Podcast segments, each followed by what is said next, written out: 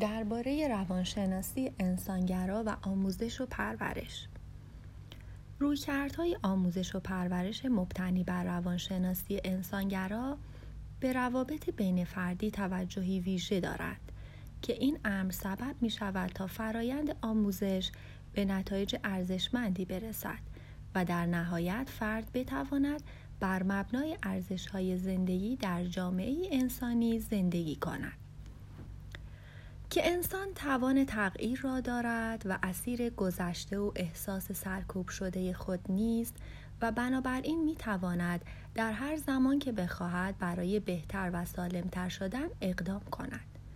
در این نگاه مسئولیت اصلی به انسان باز می گردد که واجد ویژگی هایی ماننده یگانگی، فردیت و تفاوت های فردی است.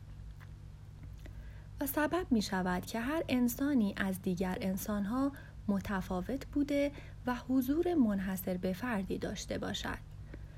روانشناسی انسانگرا با موزگیری در مقابل دو مکتب مطرح زمان خیش یعنی رفتارگرایی و روانکاوی کوشید جنبه های مقفول ماهیت انسان را در کانون توجه خود قرار دهد و در همین راستا بود که دو روانشناس مشهور آبراهام مزلو و کارل راجرز در پژوهش‌ها و تحقیقات خود شاخصهایی را برای انسان سالم برشمردند.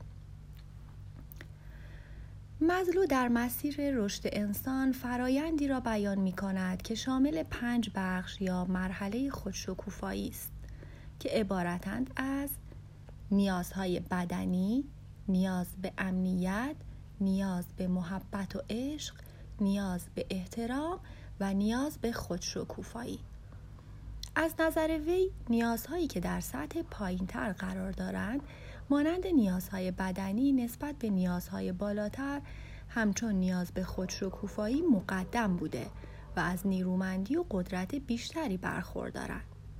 همچنین نیازهای بدنی و امنیت مربوط به دوران کودکی، نیاز به محبت و عشق و نیاز به احترام متعلق به دوران نوجوانی و نیاز به خودشکوفایی مربوط به میانسالی است.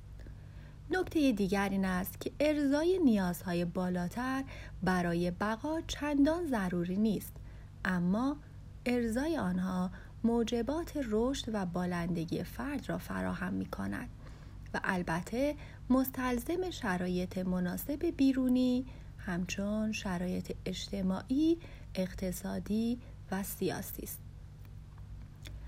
کار راجرز دیگر روانشناسی بود که در شکلگیری روانشناسی انسانگرا نقش مهمی ایفا کرد وی که بر اختیار انتخاب و استقلال در افراد تاکید داشت از تجربه های کاملا فردی هر انسان سخن گفت که متفاوت از دیگر افراد است و بنابراین تاکید کرد که برای درک دیگران باید کوشید دنیا را از منظر آنها نگریست و نه از منظر خود به بررسی و تحلیل تجربه ها، باورها و اعتقادات دیگران پرداخت.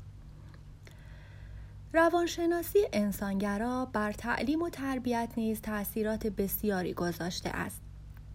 این روی کرد سبب شد که الگوهای مختلف در امر آموزش طرح شده و ما امروزه با تنوع بسیاری در روش های آموزشی و نیز در ارائه و شکل دهی برنامه های مراکز آموزشی از مهد کودک تا پایان دوره دبیرستان مواجه باشیم.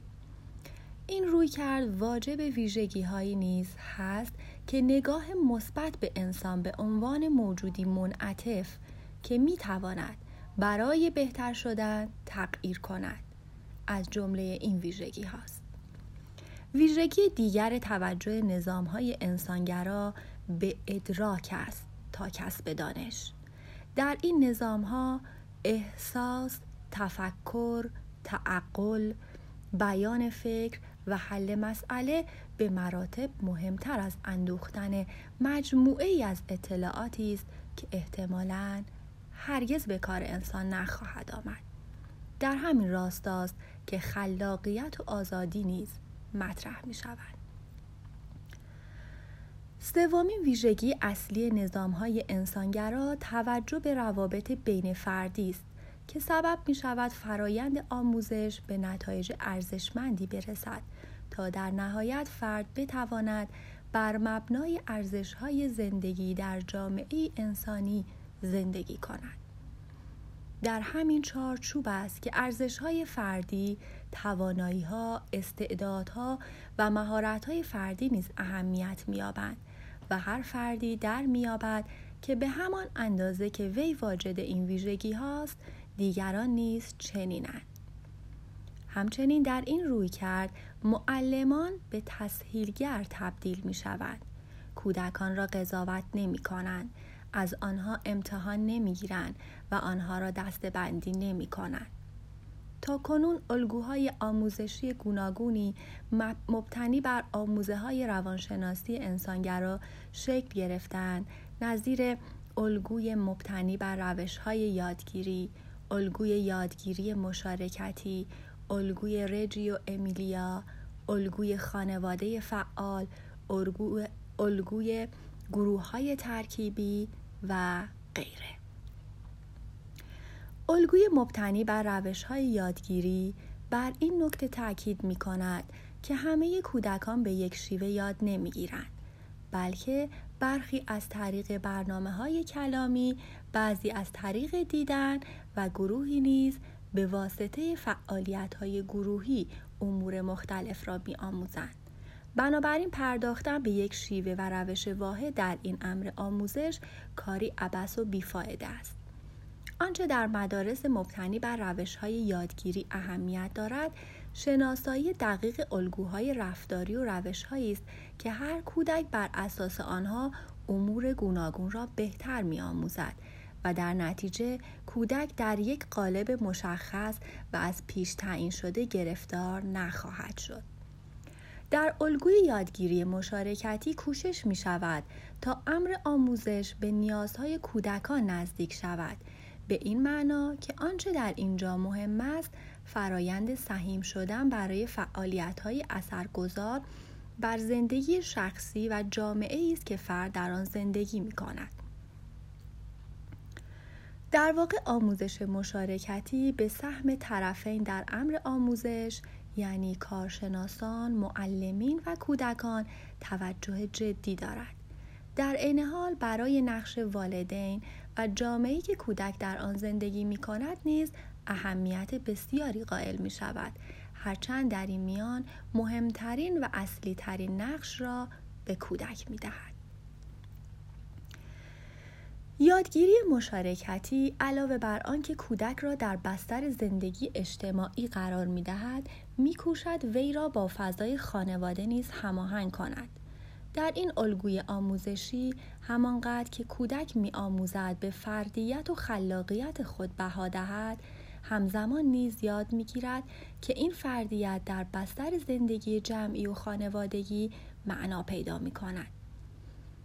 نکته مهم دیگر در این الگوی آموزشی این است که فضای آموزش محدود به مدرسه نیست بلکه کل منطقه‌ای که کودک در آن زندگی می کند به عنوان مرکز آموزش محسوب می شود. الگوی آموزشی رجیو امیلیا بر اساس کوشش های لوریس مالاگازی که معلمی در منطقه رجیو امیلیا در شمال ایتالیا بود شکل گرفت که در آن بر سه نکته مهم تاکید می شود. نخست فراگیر کردن آموزش برای همه کودکان. دوم توجه به تمام جنبه های رشدی کودک. و سوم توجه به محیط و افراد پیرامون کودک در فرایند آموزش. مالاگازی به چهار اصل مهم نیز اشاره کرده که از این قرارند. نخست اینکه کودکان استعدادهای فراوانی دارند و به واسطه این استعدادها باید فرصتهای فراوانی را به وجود آورد تا کودکان بتوانند استعدادهای خود را بشناسند تمرین کنند و بروز دهند دومین اصل این است که کودکان به تداوم ارزش های فرهنگی جامعه کمک می کنند.